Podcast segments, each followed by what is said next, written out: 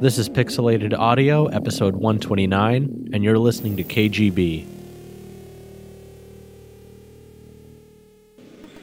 Beware, Max, your naive enthusiasm. You are running with a pack of wolves who will do anything to keep what they have stolen from the people of Russia. When you get into trouble, and believe me, you will get into trouble. Think of me. Imagine what I, with my legendary intuition, would have done to solve the problem. My intuition. You see me now, Max, as I live on in your memory, before your mother and I were blown to pieces in that booby-trapped car. So much for my intuition, huh? One last thing. Buried somewhere beneath all the corruption is an ideal that many millions of honest people believed in. They may be fools, but they deserve the truth. Find it for them, Max.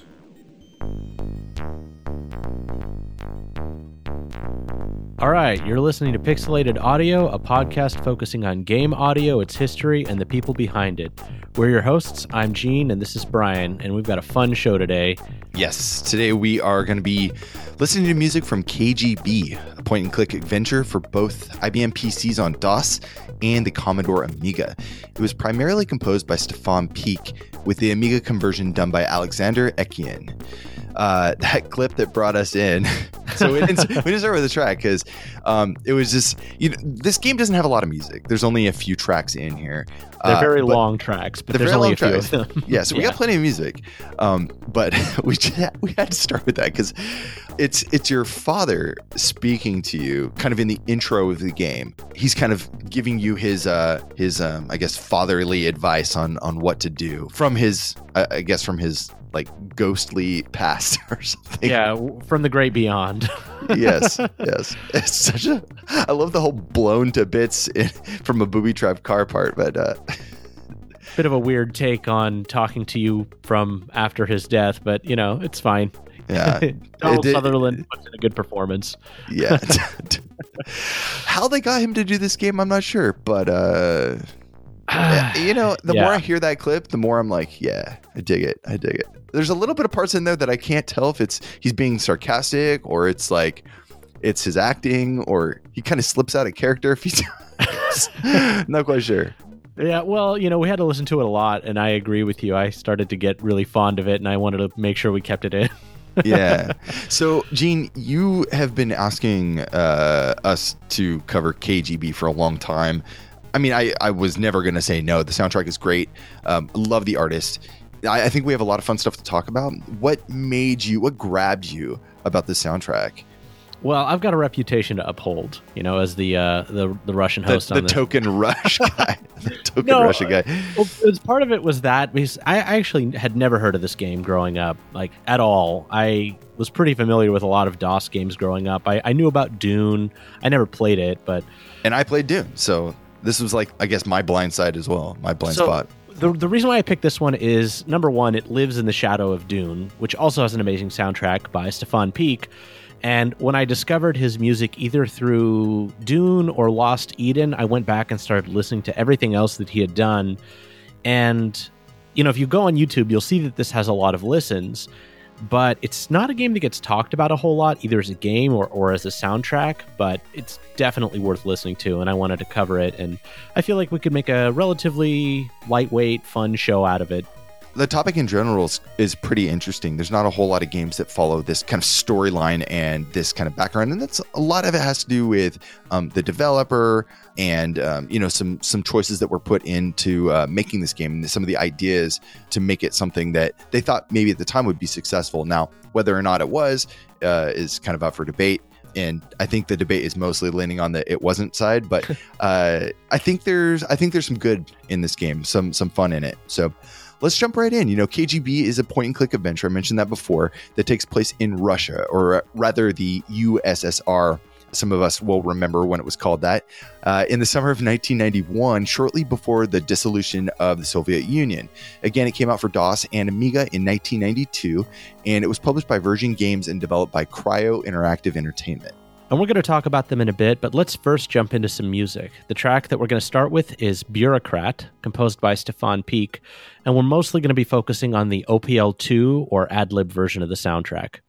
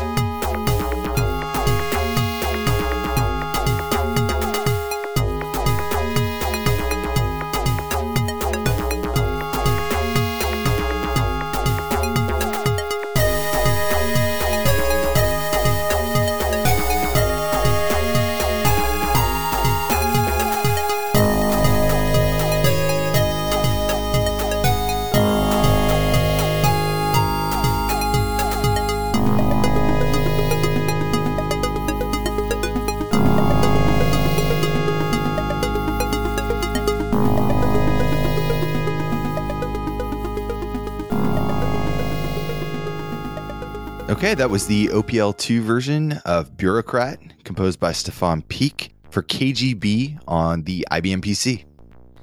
I feel like that track has a very suspicious energy. Like, Well, I mean, the game is all about kind of espionage, internal conflict, and so I think uh, it does a real good job at alluding to the the mystery that surrounds the uh, internals or the the corruption inside the KGB. And so uh, I think uh, Picq really hit the nail on the head here with um, having this kind of dark and like uh, almost like um, it's very it's a t- it's kind of a tension that's not like uncom well it's uncomfortable but it's more like what's going to happen it feels right little right like like Yeah. uh, spy kind of games to me like almost like um I don't know keeping you at the, at the edge of your seat just waiting for that next thing the guy to just pop out and you know there's a lot of cool little effects once he establishes the groove in this track and that's pretty consistent throughout the soundtrack and i just love all of the little just clever programming Right. Uh, you know, I don't want to get too much into the OPL two on this episode because we want to keep it light. There's not a ton of uh, uh, of tracks. Um, but real quick, it's a two operator uh, mono FM synthesis chip, also known as the YM3812. It's the second in the line of the FM operator type L line. It's got nine channels or nine voices that it can play simultaneously. Each has its own ADSR envelope generator, and um, there is a percussion mode that you can enable that will give you five channels of percussion. I think there's a, I'm losing on this. It's bass, snare, toms, hat hats, and cymbal, I cymbals. think. yeah Yeah, so you can use uh, six melodic voices and then that percussion line. Picq doesn't use any of the percussion because he's very much into these kind of otherworldly sounds and having a lot of um, kind of ambience and percussion in his music. He writes everything himself and i think that's what defines him as a musician really kind of exploring these different instruments and making something that sounds really really unique i really like the style and i think we're going to hear more of this as we get through the show Yeah, and as we'll talk about later, he was super into sound design and synthesis, so it's not really surprising to me that he would want a custom tweak. And we'll talk about the sound driver in this in a in a later section, but it's it's really cool stuff. Yeah.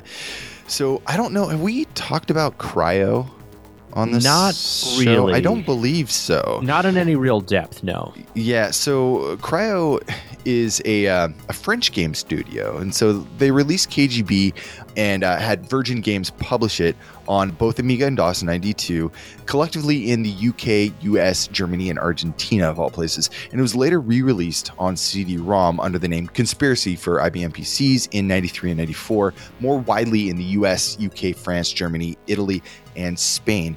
Yeah, now Cryo is a kind of interesting company, and since we don't talk about French devs too often on our show, I wanted to go back even a little bit further to talk about an earlier company called ERE Informatique to set the stage.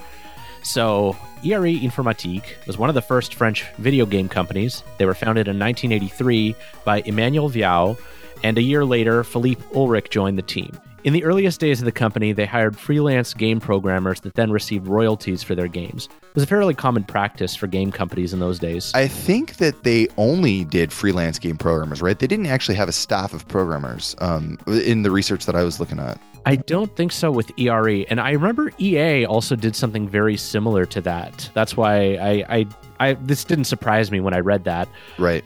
Their first games were published for the Amstrad CPC, the ZX Spectrum, and the Oric home computers, which was a British home computer, pretty much only popular in the UK and France. It wasn't I had never really heard of it before this episode. And their first big hit was Macadam Bumper. It was a pinball simulator game programmed by Remy Herbulot, who was a self-taught programmer, and that's a name that's going to become a more important throughout the show. They also created the game Bubble Ghost in 1987. It was a minor hit, but it was published on a lot of platforms, including the Game Boy in 1990, so you might have played that one possibly. Never heard of either of those. In general, ERE didn't have a lot of worldwide hits. So in 1988, ERE created their Exos label. It was designed to put out original stories based on science fiction worlds. This was during that era of popular science fiction like Blade Runner, H.R. Giger stuff, you know, Alien. Uh, there was a 70s French magazine called Metal Hurlant. It was uh, basically the equivalent of heavy metal. Heavy Metal magazine in the U.S. It actually came out a few years Which- before that. which is crazy because I thought the heavy metal magazine was like a very American kind of thing, or uh, you know, it was actually ca- Canadian, right? Something like that. But I think uh, it was I- American, but I was surprised that uh, Metal Hurlant, which is called howling metal or screaming metal in English, came out in '74. So it was a few. It was like a solid three years before heavy metal. It was like '77. And if you're not familiar with those, just think of like prog rock album covers, silver metal people, beast men, Star Wars. You know that whole era of like fantasy anything sci-fi. from like Iron Maiden, like I mean, it's just it.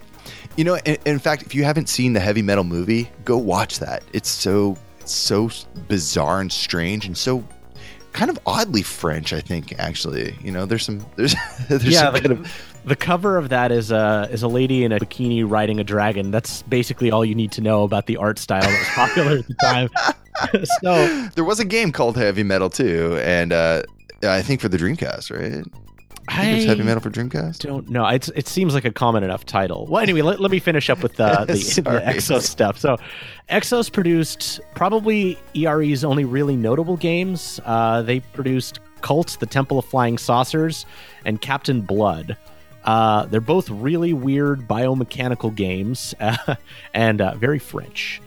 Captain Blood is French. especially weird. Like you fly around the galaxy looking to kill your own clones to regain your power, but at the same time you communicate with aliens using pictographs. It's like a prototype for uh, Star Control, but less humorous and more just like surreal, I guess. these games were uh, very strange. So I, I had never heard of either one of them until we started looking into this. And I think we were just talking about the other night. Like, there's something about like the art style and the imagery that they're trying to depict. It's like this really kind of like strange. It's almost like a dystopian future, but also with like some weird kind of Alice in Wonderland type surrealism kind of aspects to it. It's I, I don't know how to explain it. It's just it, it's it's uncomfortable and kind of gross, but like at the same time really cool. Yeah, I've watched enough French media at this point to know that there's something that has to do with like sex and existentialism at all times. I don't really get it. I didn't grow up in that culture, but there's just something that kind of permeates the French media, games, movies, comic books. I I can't quite put my finger on it. Uh, well, anyway, just to wrap up this section, ERE, um, like a lot of early game companies, they had some financial problems. So in in June of '87, they were acquired by Infogrames, which was a massive French games publisher. That And we've absolutely talked about before. yeah, I'm sure they've come up a few times. And ERE operated for a little bit more independently, you know, their Exos label. But eventually, a number of employees either quit or were laid off, and that's when they joined together to form Cryo. Yes, so Cryo began unofficially in 1989 and formally incorporated as Cryo Interactive Entertainment in 1990 in Paris, France. It was founded by Philippe Ulrich, Remy Herbulot, and Jean-Martial Lefranc. Their first game, Ecstasy, was released in 1990, but their big break was in 1992 with the release of Dune, a first person adventure game based on the Frank Herbert novel, and the in game graphics borrowed heavily from the 1984 David Lynch film.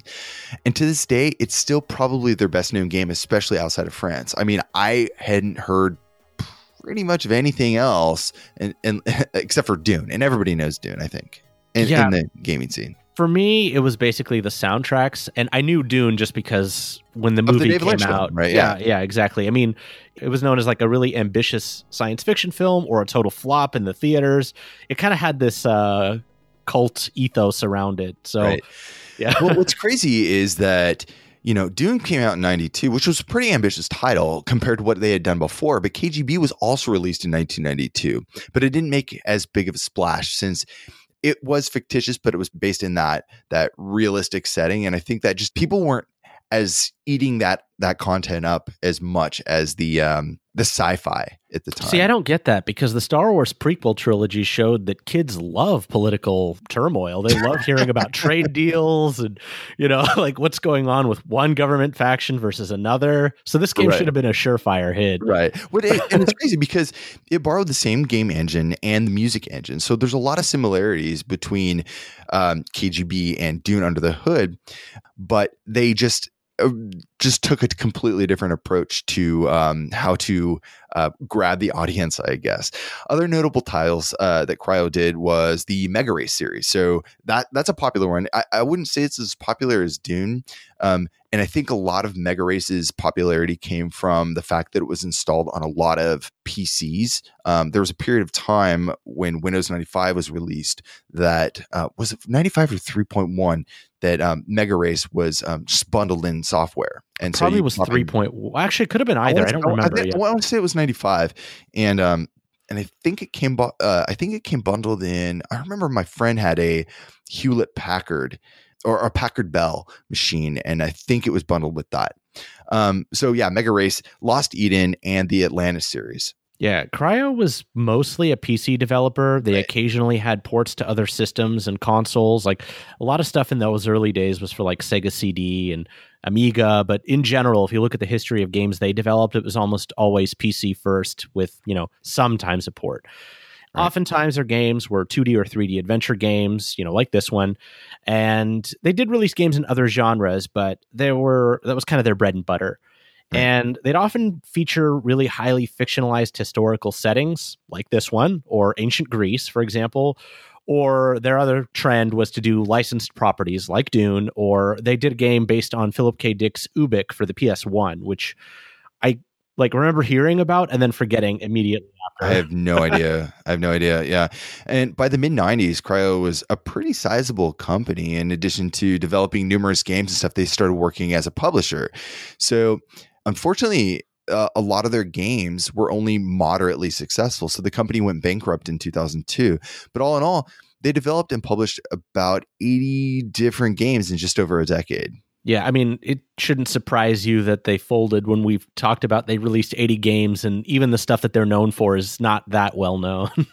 so Exactly. Yeah. A- And as a fun little side note, early on in their history, they developed two games for the Super Nintendo the adver game Super Danny and the licensed game Time Cop. They're not really notable games, but the music for both was composed by a David De Gruttola, better known as David Cage. Yes, everybody, that David Cage, the founder of Quantic Dream.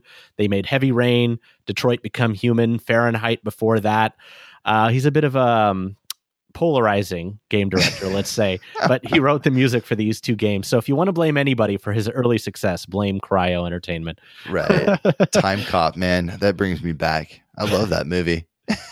I didn't play that game, so I don't know much about it, but I, I- played it just a little bit because I, I like the movie, but I mean, I haven't watched the movie in probably like like 20 years. So it's super dumb, but it's pretty fun.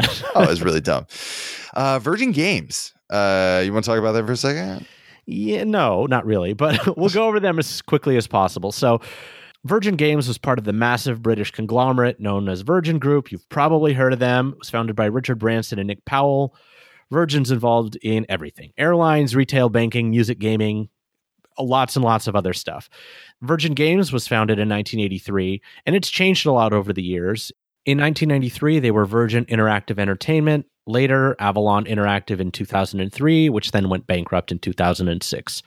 At one point in time, Virgin owned Westwood Studios, known for the Command and Conquer series, Legend of Kyrandia, and the other Dune series, which is a bunch of real time strategy games. Yes. Uh, same license, different style of game altogether. Right. Virgin was one of Europe's largest publishers, and they had a fairly large presence even in the US. Um, I remember them from Beneath the Steel Sky personally. I mean, from their games division. right. Right. I uh, mean, yeah. Virgin was basically the the British Sony. You know, like Oh, they yeah. they did like the same kind of thing, maybe even uh, larger scale. You know, like they were a very big um, conglomerate of everything. You know. Oh So- yeah, I mean, I bought a lot of albums that were by Virgin back in the day in the '90s, so their their name was everywhere, and a lot of people know Richard Branson. He's a fairly like, Yeah. yeah, Yeah. he's yeah, a yeah. fairly notable CEO, and that he's always making his face very visible. In any Anyway, case, uh, we've, we've gone on way too long.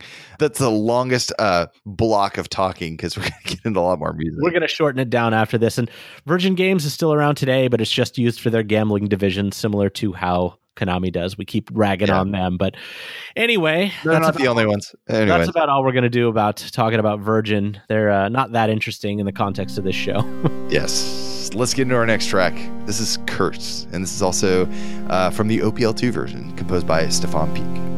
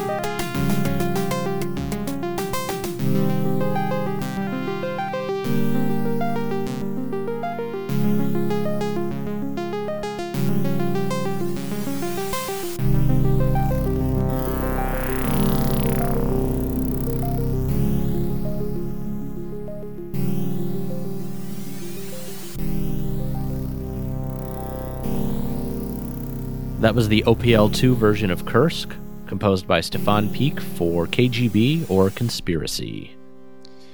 There's a few different movements in this track that are I think they they repeat, uh, but we're not actually playing a loop there. It's uh, two kind of distinct sections that have altered versions later on, and I, I really like this because it starts off.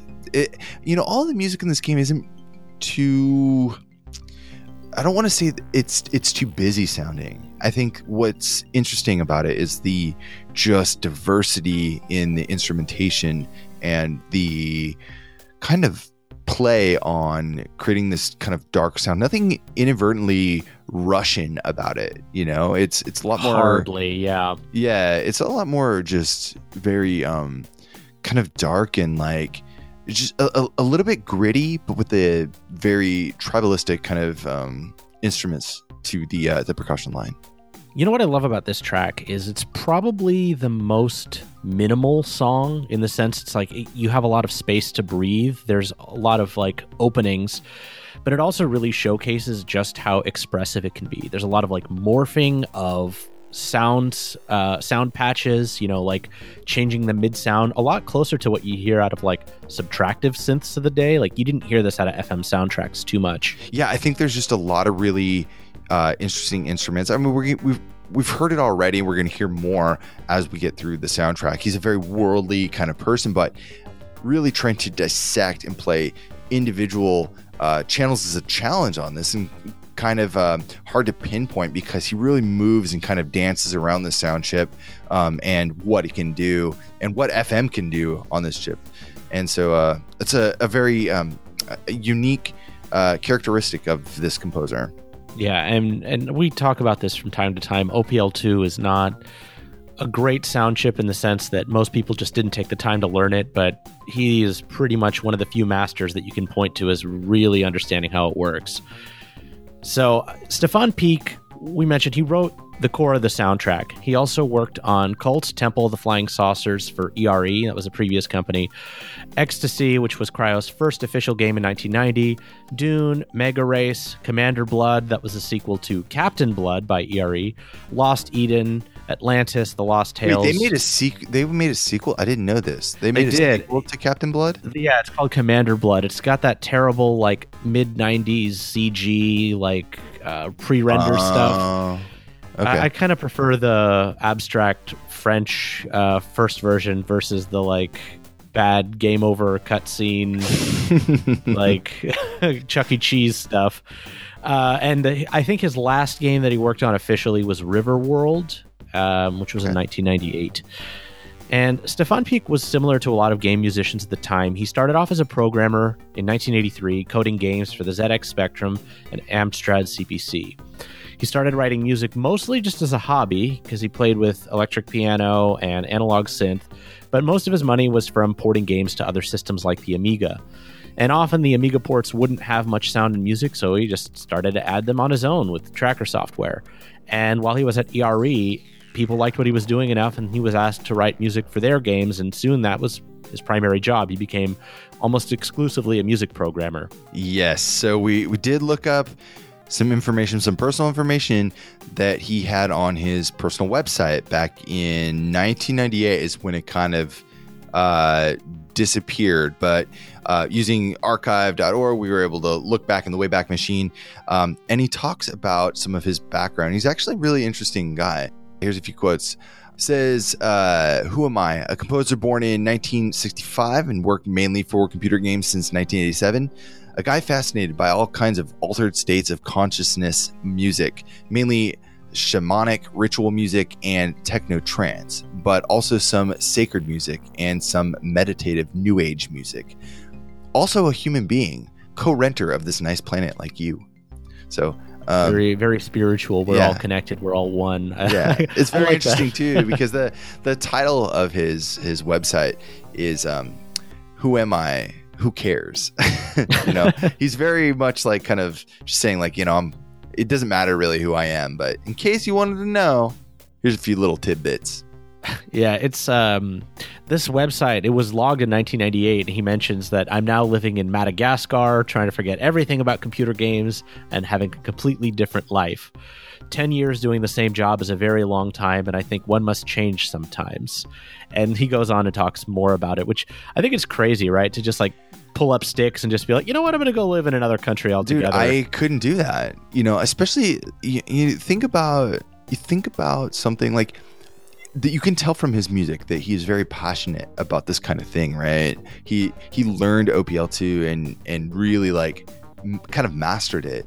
Um, he really spent time developing his sound and and and this is not something you can just throw away, but he did. You know, he was just like, um, oh, I'm moving on, moving on, and uh, he's got a, a ton of influences. You know, like not not every composer has this just oozing uh, like culture. Um, you know, a lot of people say, "Oh, you know, I was really into rock. I was really into um, maybe um, you know classical music, or maybe maybe some Middle Eastern stuff." But uh, his his influences just list is is amazing. It's Middle Eastern, African, Indian, uh, Balinese, sacred music, New Age, classical rock, metal, trash, blues, techno, trance jungle ambient. I mean, he lists some really, really cool stuff, uh, different bands on his website. Yeah, when some people say I listen to all music, I'm like, yeah, okay, sure. But when if, when a guy like this says it, I believe it. yeah, I mean, you, I mean, he's probably just listening to this stuff right now. Um, you know, not knowing that we're talking about him while he's hanging out in Madagascar. Probably didn't even know the coronavirus thing happened. Yeah, I'm sure he does. He has the internet, but I think he's still down there. And this is what 20 something years later. And oh yeah, yeah, you know, just to round it out, some of the bands he mentions very specifically. You know, keep in mind this was 1998, so Bjork, Brian Eno, Depeche Mode, Eric Satie, uh, you know, the piano composer, Kate Bush. Philip Glass, Vivaldi, yes, and like two dozen other bands. I mean, this guy truly, truly was a lover of music. That's yes. so evident. Yeah, and one of our favorite quotes he says is, "If you feel shocked to see some of your favorite names, bands near others, uh, which seem weird to you, remember." That there are many musics for every moment of the day, multiplied by the number of different emotions you can feel, multiplied by the number of seasons, multiplied by the number of places you can listen to music even if I like techno trance, I would never come into my mind to listen to it on a beautiful beach in the south of India. That quote, I, I know it, it's it's funny because I, I, think he's he's kind of playing a joke on us, or he's he's joking obviously that like you know there's there's too much to say because I have an emotion and a mood and a minute and a second for everything I listen to, and it depends on that moment that really particular style or, or genre or what have you speaks to me. And I, I, like that. You know i read that several times over and i just thought like oh this is that's cool. It's a good way to put it. Yeah i think it captures a very cool idea that like you could be listening to two different artists like in the exact same place one because you're sad and one because you're happy and they're both appropriate you know based on how you're feeling. So there's no reason why you have to limit what you listen to based on anything really arbitrary. And but at the same time, some things, you know, you mentioned I wouldn't listen to trance on a beautiful beach. I probably would, but you know, there's a time and a place that fit the setting and the mood. It doesn't necessarily always, you know, sometimes the place dictates what feels right, and other times it's more how you're feeling. You know, it's I don't think it's, it's a cool sentiment. But you know why this guy worked so good with game audio is because I think that concept speaks a lot to people who listen to VGM, right? VGM isn't a genre. You know, there's genre. We, we, we listen to all sorts of stuff, right? Like on this show, for example, like we listen to classical, we listen to trance, we listen to country and like kind of deep south blues. We listen to, you know, like the the whole gamut, right? And uh and I think that appreciating that and a lot of uh people that listen to, you know, VGM podcasts, VGM can be in that in that same kind of mindset you know like depends on what you're into in that moment you know that's why when people say like what's your favorite you know your favorite soundtrack like i, I can't pick because it doesn't it doesn't work like that you know it doesn't it just doesn't work that way.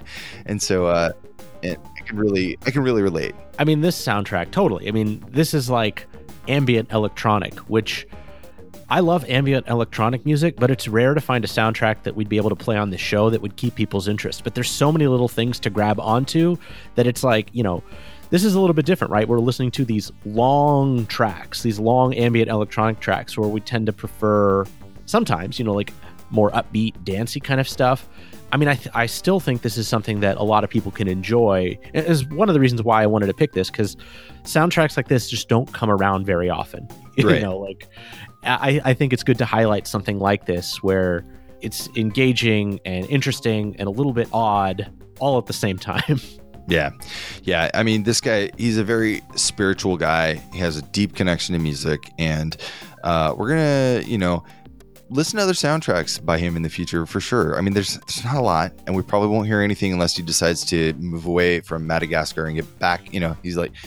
10 years in Madagascar, 20 years in Madagascar. I'm doing something else. What, what's he doing now? Like he's in the like rare jewel business or I think he was like precious he, stones. he was selling shells by the seashore. I actually don't know exactly what he was doing, but he wasn't doing music stuff. But um, I did see recently he was tapped for the Mega Race reboot, but I don't know if that's ever been finished. yeah. So I think it was more like I've been tapped for the project. If it ever comes to the point, I'll write the music for it. I think that was like three or four years ago, so I haven't seen any news. Yeah. I, the guy's probably checked out. He's doing fine. He He's seems. fine. I've seen photos of him, and he looks like he's on a beach in like a Hawaiian shirt, just kind of chilling out. You know. Yeah. exactly. Well, so we listened to a lot of OPL2 stuff so far, or a few tracks. The Amiga stuff actually has some really interesting sounds. Like we're going to primarily focus on the uh, OPL2, but there is some um, interesting samples and stuff that are using the Amiga, and there's also a single track that is exclusive to the Amiga. When Alexander Ekian ported over the sound, there is uh, a, a track in here called Exo Love, or the main theme from KGB. So let's take a listen to that, and we'll be right back.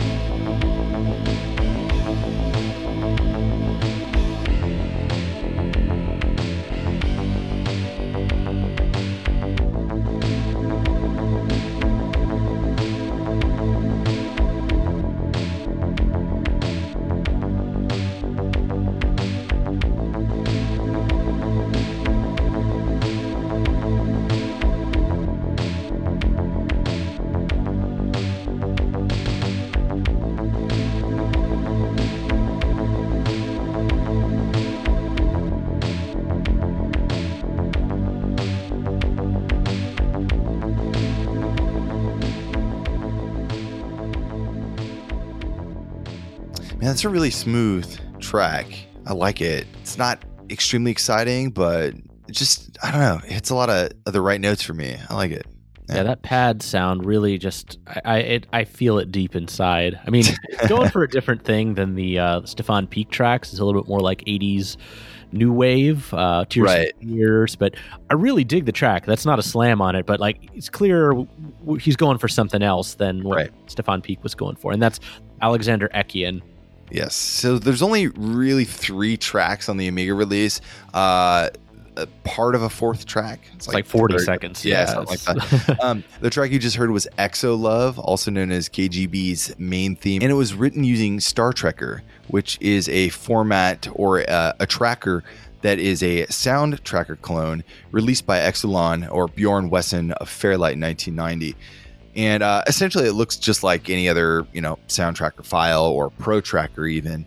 But uh, you know, Exo Love, the, the the title itself, if you can remember earlier on, we were talking about Exxos was their um, Sci-fi, yeah. yeah, their sci-fi name, and so um, kind of reusing that for this was a, a nice little um, throwback, I think. Yeah, I think they got kind of attached to that whole Exxos name. It kind of pops up in random little spots. Um, Yeah, anyway, um, the composer Alexander Ekian, we don't really have that much info on him, but other than this game, he also did the Amiga version of Dune and the soundtrack for Super Burnout for the Atari Jaguar, which is definitely worth checking out. It's actually a really good soundtrack.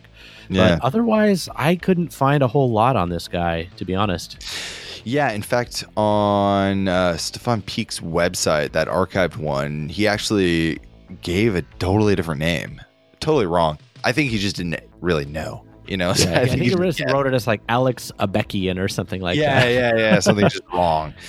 Anyways, KGB, we briefly touched on the story at the top of the show. Uh, it's summer of 1991, uh, prior to the collapse of the Soviet Union, and you, the player, Maxim Rukov, uh, are transferred suddenly to a new branch called the Department P, that sole purpose is to investigate corruption and double agents or other possible treacherous acts within the KGB and bring them to light.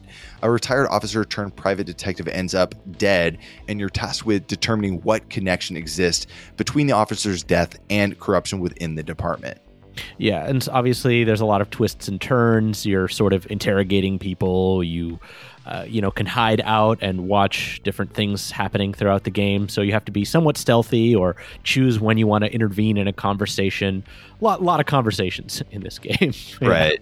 I mean, it's uh, you know, it's not like it, it, you can't compare it to um, like a Lucas game or anything like a like a SCUMM game. You like you would get used to like animations and um, kind of moving your character around. This is a very still screen, almost interrogation kind of um, style. Um, nothing like um, Monkey Island. it- nothing like Monkey Island. You know, this is a, a- a game is a, a lot more serious. The entertainment is like you're reading a crime scene investigation novel. You know, it's a lot more, um, a lot more on that um, kind of sleuthy and, and and dark double agent side. Yeah, you're spending a lot of time piecing together what happened, and you got people that are onto you, and all sorts of different folks that come in and out of the story, and it's hard to know if they're telling the truth. There's a lot of just trying to process of elimination, figure out who's involved in what ways. I, I didn't I didn't play through the whole game. One of the reasons why is that it's actually really tough. Like there's a because it's based off of the Dune engine, it also has an in-game clock that advances for every action that you do. If you're waiting around, if you're talking to people, if you switch screens, the very first mission, it's like Rukov, I need this report on my desk by six o'clock. It starts at 4 p.m. and like moving to one scene costs you 40 minutes. So if you make, if you make a mistake, if you ask the wrong question, if Right. you uh, you know terminate the investigation, if you don't find the information that you're looking for, you can lose in that very first like 20 Yeah. minutes of gameplay. But at the same time, the time aspect uh, plays an important, a critical role in other things. Like there's one scene where you're you're kind of staking out a uh, an interaction between two of the characters um, in a park, and your character is goes to hide in a bush, right? To, to kind of like listen in on some kind of possible interaction. You, you see somebody, you, you hide, and then you advance the clock and you advance that clock until um, that interaction takes place. You, you listen in, uh, and then you you observe what's going to happen. So that stakeout kind of and time factoring in is a critical part of the game. And actually, I thought made the game seem pretty cool. Like not a lot of other games did that. Yeah, and I think a lot of people at this time are trying to figure out how to take advantage of like pseudo real time, right? Like the game clock progresses, um, and you can see how things change over time. I think nowadays it's relatively commonplace. You have day night cycles and all that stuff. But at the time, I think it was a pretty cool gameplay concept. That said, if you go back and play it today, it's probably going to be pretty hard, and the chances that you're going to get a game over are really high. So make sure you've got a guide with you, save often. There's probably a spoiler free walkthrough, or if you don't want to do that, just watch a playthrough. You'll probably get almost yeah. as much out of it. I think the playthrough. Uh, so I watched. Um, I watched uh, one of the playthroughs, long plays on there and uh, it was it was like an hour or uh, two and a half hours, three hours, something like that. yeah, people who know what they're doing, right, going through it. So not an incredibly long game. Uh, Gabriel Knight's way longer. Um, if you're gonna pick one of the two, go Gabriel Knight. uh, but um, I, th- I think it's worth it uh, checking out. I mean, it was de- it's definitely a weird kind of niche subgenre within you know like espionage like spy espionage point and click adventure regarding like the KGB. I it's it's got its place for sure. Yeah, it's an interesting adventure game footnote at the very least, and probably worth like watching like ten minutes of gameplay to see to see if it's your kind of game. Yeah, the scenery is a little bit bleak. It's kind of it's not an enjoyable place to be. Um, the the offices that you you walk through and different like guard stations and stuff. It's just all very much like I, I get it's just not a, a, a happy place that you would want you would want to end up. Yeah, it's not uh, it's not puppy dogs and rainbows. It's apartment buildings and bureaucratic offices. right, right. So uh, that being said, let's move over to something that's a little more enjoyable, which is uh, the soundtrack. This is Gorby uh, from the uh, OPL two, composed by Stefan Picq.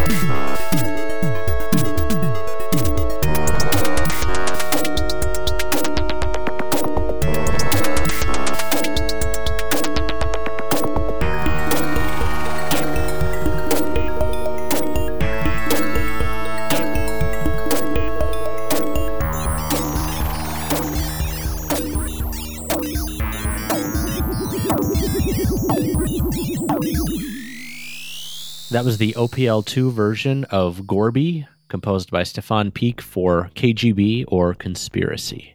Ooh, love this tune. This is a.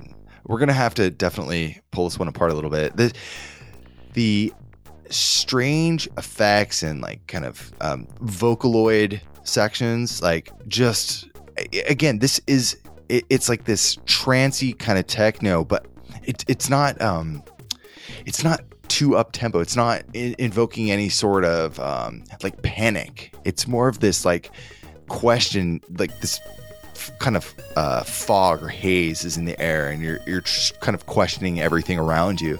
And I can appreciate the bizarre and experimentation that uh, Picq is doing with the uh, the OPL two here. I, I really like this track. It's a really good one. Yeah, me too. I uh, I was looking this up because I was really curious how they got that Gorbachev sound, and initially I was like, uh, maybe it is speech synthesis, but no, that's that's pure FM. They were just doing some clever programming to make it sound like it was a Vocaloid synth, and that's I can't think of any other game at this time that was doing stuff like that. I mean, maybe they were playing back one bit audio samples, but like using FM to simulate speech was super weird, but awesome. Yeah, yeah, absolutely. Every one of these tracks has to me what I would say these really satisfying bass tones. Like just the bass lines are really deep and rich, and I, I just love how they kind of carry that through most of the game. Yeah. No, I, I think so too. I mean, th- this track is is is very unique out of in, in this game, but the whole soundtrack is unique out of what we usually get from the OPL2 anyway. So it's just like kind of like the obscure of the obscure, I guess. And yeah, this uh, finally the OPL2 gets its chance to shine. yeah, I know, I know, right? I know, I love it. Um, so, anyways, this this track, let's let's kind of tear this apart a little bit. I think there's uh, some interesting stuff that we can kind of listen to and uh, kind of bring to the foreground. So, um, again, there's no uh, percussion mode in this track, so um, we can kind of just listen to each of the nine FM channels together. This first one here, let's take a listen. Low growl. Yeah, like that. Okay. There's that bass line. Yeah. Let's bring in the second channel here.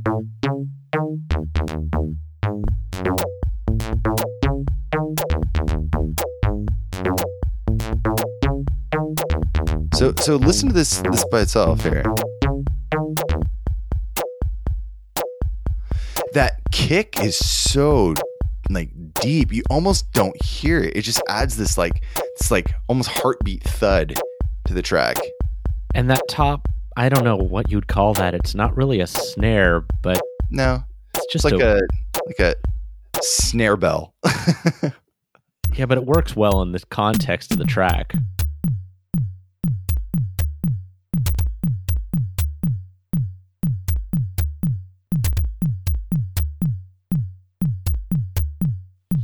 Here's channel four.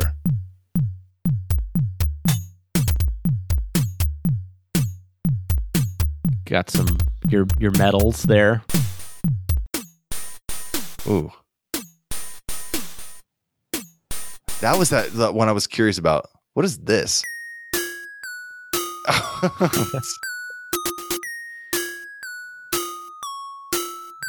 There's so many inventive sounds on this thing. Ooh, listen to that. He really likes those runs.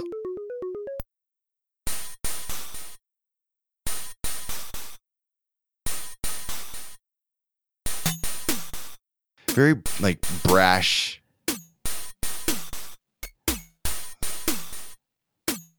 Yeah, I mean it's a good way to create movement throughout the track, literally, because it stays, I think, pretty much in the same chords, like the Oh, same yeah. two chords or so. So here's it looks like the the last few channels um he seems to uses the oh god well that just like dismissed what i was about to say. Thing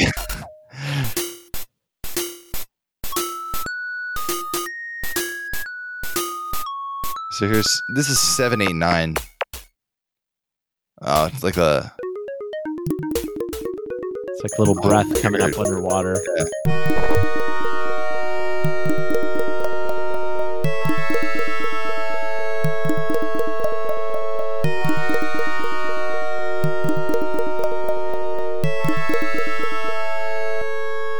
is just nine. What mastery, though, you know, like. I think that um, being able to have the knowledge uh, to perform or to, to mentally piece something together like this is pretty incredible. Yeah, and a lot of that was actually due to the sound driver they were using. So one of the reasons why a lot of OPL2 music wasn't very good was uh, people just didn't take the time to really learn the ins and outs of the chip. Like maybe they write a pretty good tune, right? But they'll use like stock patches from whatever library or whatever tool they're using.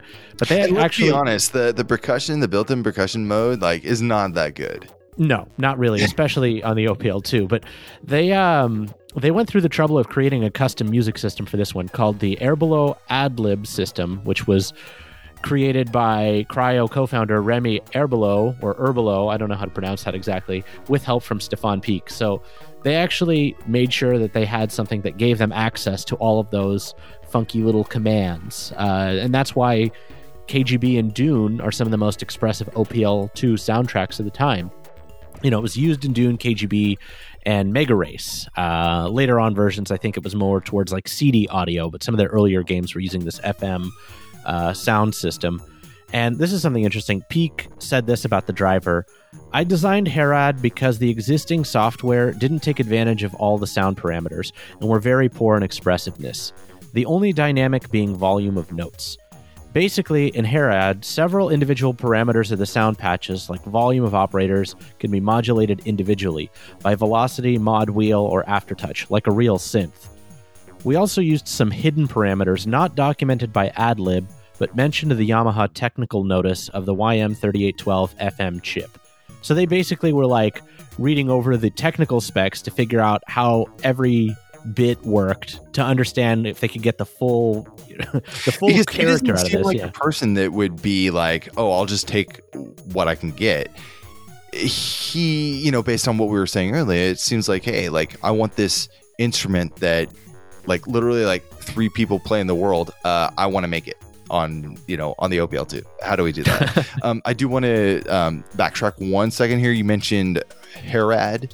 Um, and that is the kind of abbreviation for the Herbulot AdLib system. So, if that wasn't clear, Yeah, yeah, it's sort of a it's sort of a half acronym, you know. so right? Hair ad like hair, below ad lib yeah.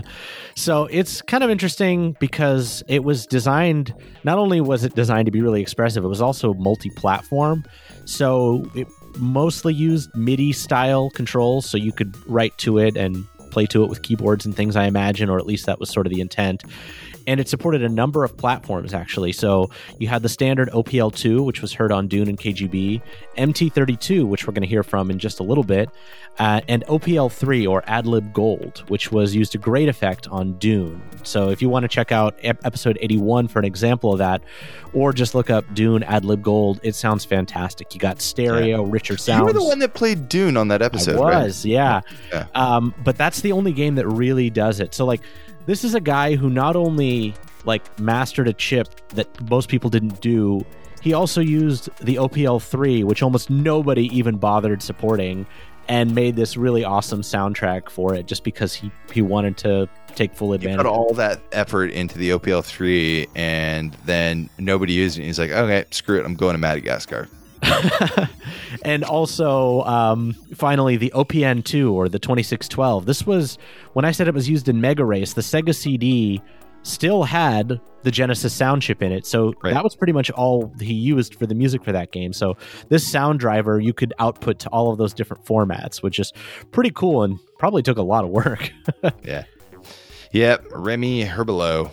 yeah. Must have been a really good programmer. smart dude, smart dude. yeah. So yeah, earlier Gene mentioned the MT32. We haven't listened to anything from it yet, uh, but it's actually got some pretty standout tracks. So this next one we're going to hear is Paradise, and we really really like this one. This is using the Roland MT32 sound hardware, composed by Stefan Picq.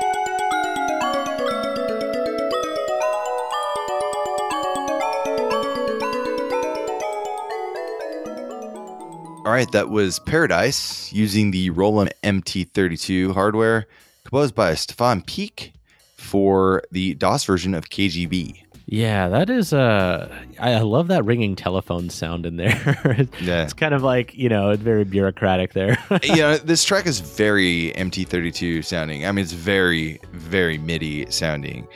But you know, I think it works for this track. You know, it's kind of got this, um, this kind of darker vibe to it. Uh, the instruments are bright sounding, but they sound very clean, um, which we have known to expect from the MT32. Uh, we know all these patches. You know, like we know these these instruments, and so I think um, that there's nothing really unexpected as far as the instrumentation goes, but I think that the use of those instruments and like where uh, they emphasize or where he's emphasizing certain um, notes and certain uh, sounds is still a very um, amazing quality that he has. We've talked a lot about how the OPL2 has some pretty cool technical tricks, and while it doesn't have that, it still sounds pretty good on the hardware. And I mean, it's probably he didn't have to do that, right? He probably could have just left it as the FM stuff and and called it a day. But Hey, hey, hey, hey, man! Like we, you know, someone just paid like nine hundred bucks for their MT32 or whatever. Like better get some damn sound out of this thing that's not just OPL2, right? So That's true. That's true. Yeah. There's this is another one where MT32 only has four tracks, so if you want the full experience, you still got to have that ad lib. But Yeah, you know, it's I, I mean, I I actually don't find most of these tracks super amazing, but this was my favorite of the four by far. I thought it sounded really good. yeah. I mean, me too. I mean, they're the, the OPL is the OPL two is where it shines, obviously. But like the uh, the MT32 stuff, I think is super fun to listen to. The Amiga stuff is is is also pretty incredible. Um, I I think, and it's different, but it's noteworthy for sure. Yeah, different great So- flavors. Yeah, lots of same tunes, different flavors. Anyway, so KGB is a is a very strange game for a lot of reasons. Yeah, I mean, we've talked about this before. It's kind of an odd choice for subject matter. Not not in the sense that like people don't like political intrigue. I mean, there are there is a there's a place for it, but I would have expected maybe something like this from like an American game company. Um, you know, just based on the the whole like American, you know, Russian War. tensions, Cold Yeah. War tensions. Um, but no, a French company, right? So uh, that's another oddity, I think, right there. Yeah, and I don't know if I was reading the releases right, but it looked like it didn't release in France until the later CD-ROM release. So they intended it to come to the US first. So I don't know if it was just like a fascination with the Soviet Union, like generally Right. in the whole world, or what, like who the market was for this. I don't know. It's like Right. that that aspect on its own was the Americans, they hate the Russians. Yeah, let's release this game. But and, and here's the other part. It was released in the same year as my Doom. my horrible French accent. Sorry.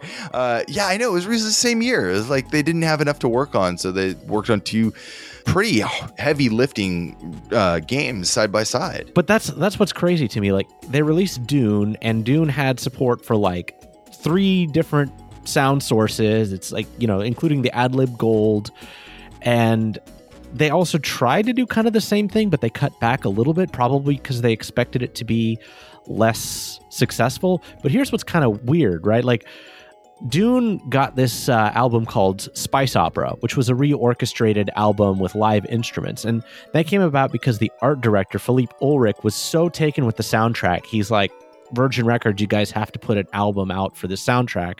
And that was an opportunity for them to revisit it. They had one planned for KGB, technically. Uh, I found this note on VGM Rips. Kaminari, who ripped the ad lib version of this, said that there was a hint at this, you know, reorchestrated album called Rave Age. That's actually in the original DOS version. If you load it up, there's like this text that says, "Look out for the soundtrack coming." And the CD master was ready, apparently, according to Stefan Picq, but Virgin decided against it. So Somebody has a copy somewhere. yeah, so like they wanted it to be as big as Dune, but they also kind of set themselves up for failure in a way.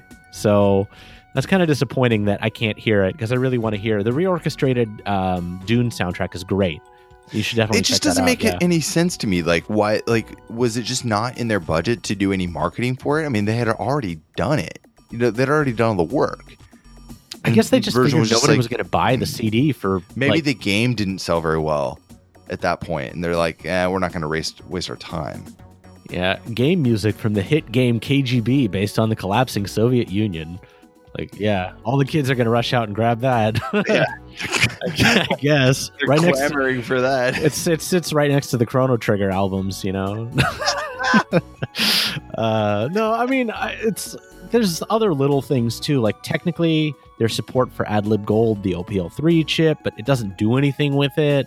So I don't know. I just I feel like they wanted this game to be more than it was, but just time limits or whatever just kind of and, quash those even plans. to this day, it's is it worth going back to? I mean, maybe. Uh, maybe. I mean, maybe. I, I, I think I, you know there, there might be something there. If you if you like point and click adventures, then don't let us deter you from uh, giving it a shot because I, I think there's there's something there for people who really want um, to read an interesting story. I mean, at that point, there's there's nothing that's you know spy espionage and cover ups and conspiracies like that. The kind of stuff like there's an audience for it, right? Just apparently not much. So If you're if you're tired of all those fun classic adventure games, just play one that's really frustrating and, and kind of boring. Yeah, and and a little bit bland. Uh, speaking of bland, you know, we talked about the scenery being a little bit lackluster, but I think that's almost because they try to make it too realistic. Like when I think of Russia, I don't think of a ton of color. Um, I think of a lot of browns, a lot of snow, and a lot of browns. Well, this game does take place in summertime, so you at least get the fuller range of colors. It's not just like white and brown and gray, but yeah. eh, you're not you're not far off. The, the Yeah. game color palette is pretty. Uh, it it you know goes towards those earth tones a lot. yeah and you know what? Like I, I gotta say too the art style is very interesting. Um it's it's not done uh by like an american artist right? So it doesn't have a lot of the same uh maybe facial feature or not facial features but like facial animations that you would expect to see from a, a like a you know like gabriel knight for example. I'm using that as a as kind of like a reference for this right now but you know the uh proportions are a little bit strange. I think that they purposely made like the russians look a little bit more intimidating than than russian people really are. Um I mean, it's KGB after all, so I yeah, Yeah. I, I get that. I, but I- like they're like they're very uh, like um accented uh like brow and like like when they talk their eyebrows kind of shift around and like their jawline moves there's a lot of facial movement that's like makes them look a little bit like grittier than maybe they would be you know so yeah, very serious. A lot of serious faces throughout the game. yeah nobody looks happy yeah. nobody looks happy. Those guards in uniform they just they just look like they're yelling at everybody all the time. You know that said uh there's like people with you know smiley happy faces on the wall. No i'm just kidding. They're all like upset too. Yeah, nobody's happy in this game. nobody's happy in this game. But uh, makes it sound like it's a really bad game but it, it i don't No, think I feel like it has an interesting character. I think it's just a really tough sell. I, honestly, I, I feel Yeah, like it's. if you look at screenshots it just looks like you're peering through like maybe like an old folks home or something through like computer graphics uh, of the of the early 90s again i don't think we're selling this game no, s- just stick with the music, get the most out of that, and you know, so if you next track yeah, let's let's move it along. let's keep moving along uh, this is gulag composed by stefan Picq for the opl2 Thank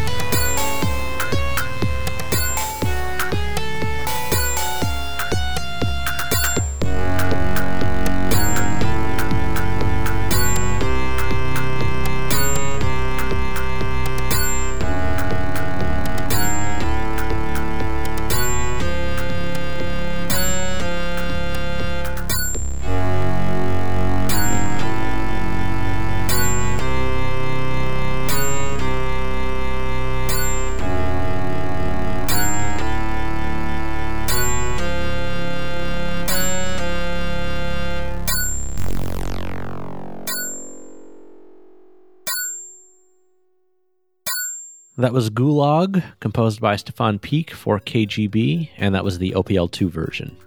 There's something in this track that I love so much. It's that section where everything, all the, the percussion kind of drops out.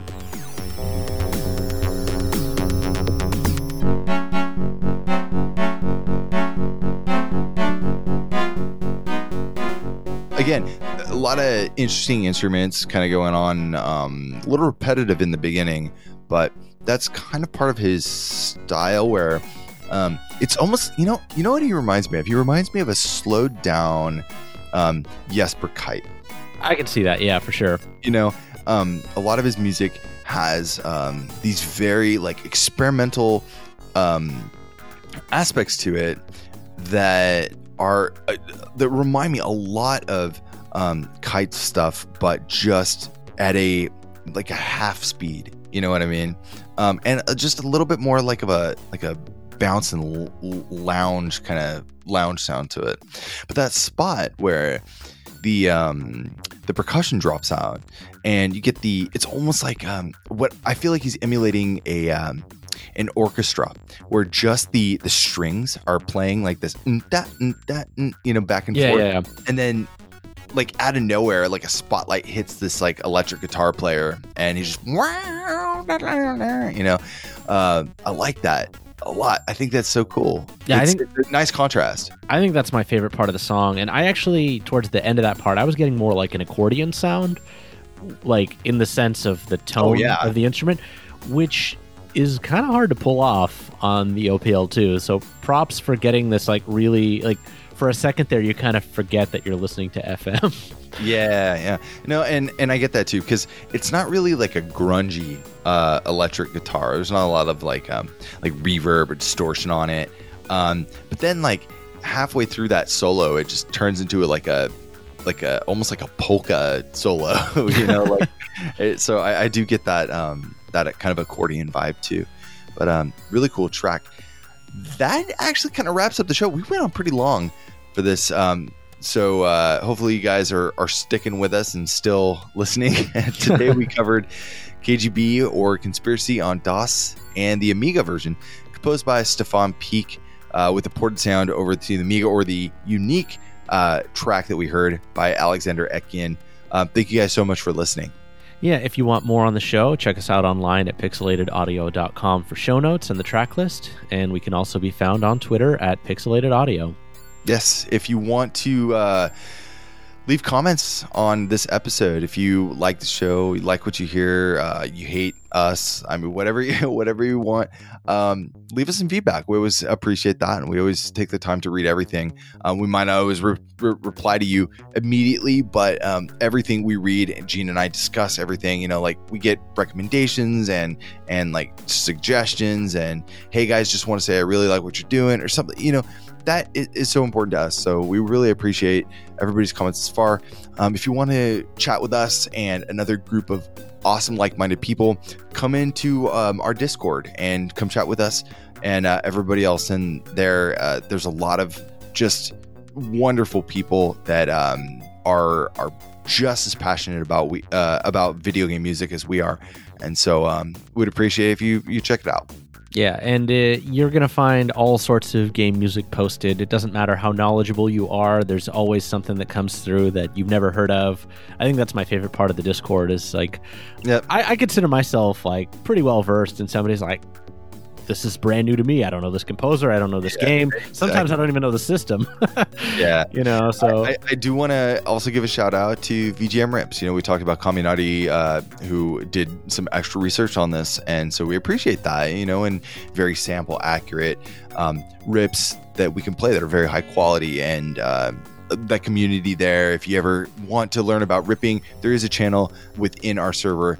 You know, a lot of the VGM Rips folks are there, and you can come chat with them. They can provide a lot of insight. So definitely check it out, and also VGMRips.net. Yeah, yeah, yeah. And uh, you know, as our resident OPL2 lover, I'm gonna I'm gonna promote a few of our past episodes. So if you can't get enough of that OPL2 sound, check out some of these ones. 125, Harold Hardtooth, our mascot. Uh, unofficially. Uh, episode, episode 76, Outzone with Tatsuya Uemura. That's, uh, I think, an arcade game, right? And it uses 3812. Yep. Out, Outzone, yeah. And episode 63, Illusion Blaze with Seihung No. That is a Korean PC game, I believe. Yes. Yep. Yep. So, That's uh, actually one of my favorite soundtracks of all time uh, using the OPL two. Yeah, there's like a whole subset of Korean PC games I'd like to shine a little bit more of a spotlight on, uh, either in expansion packs or in other episodes. Of course, yeah. That's the idea. We have uh we have a lot of recommendations that we're going to try to get through in the rest of this um disaster of a year, but uh, uh we got some good stuff coming. So keep an eye out on the feed. We have one more track taken out the show. This is called The Machine, composed by Stefan Picq. This is also using the OPL2. It's a really awesome track. Thank you guys so much for listening, and we'll see you back in a few weeks for the next episode.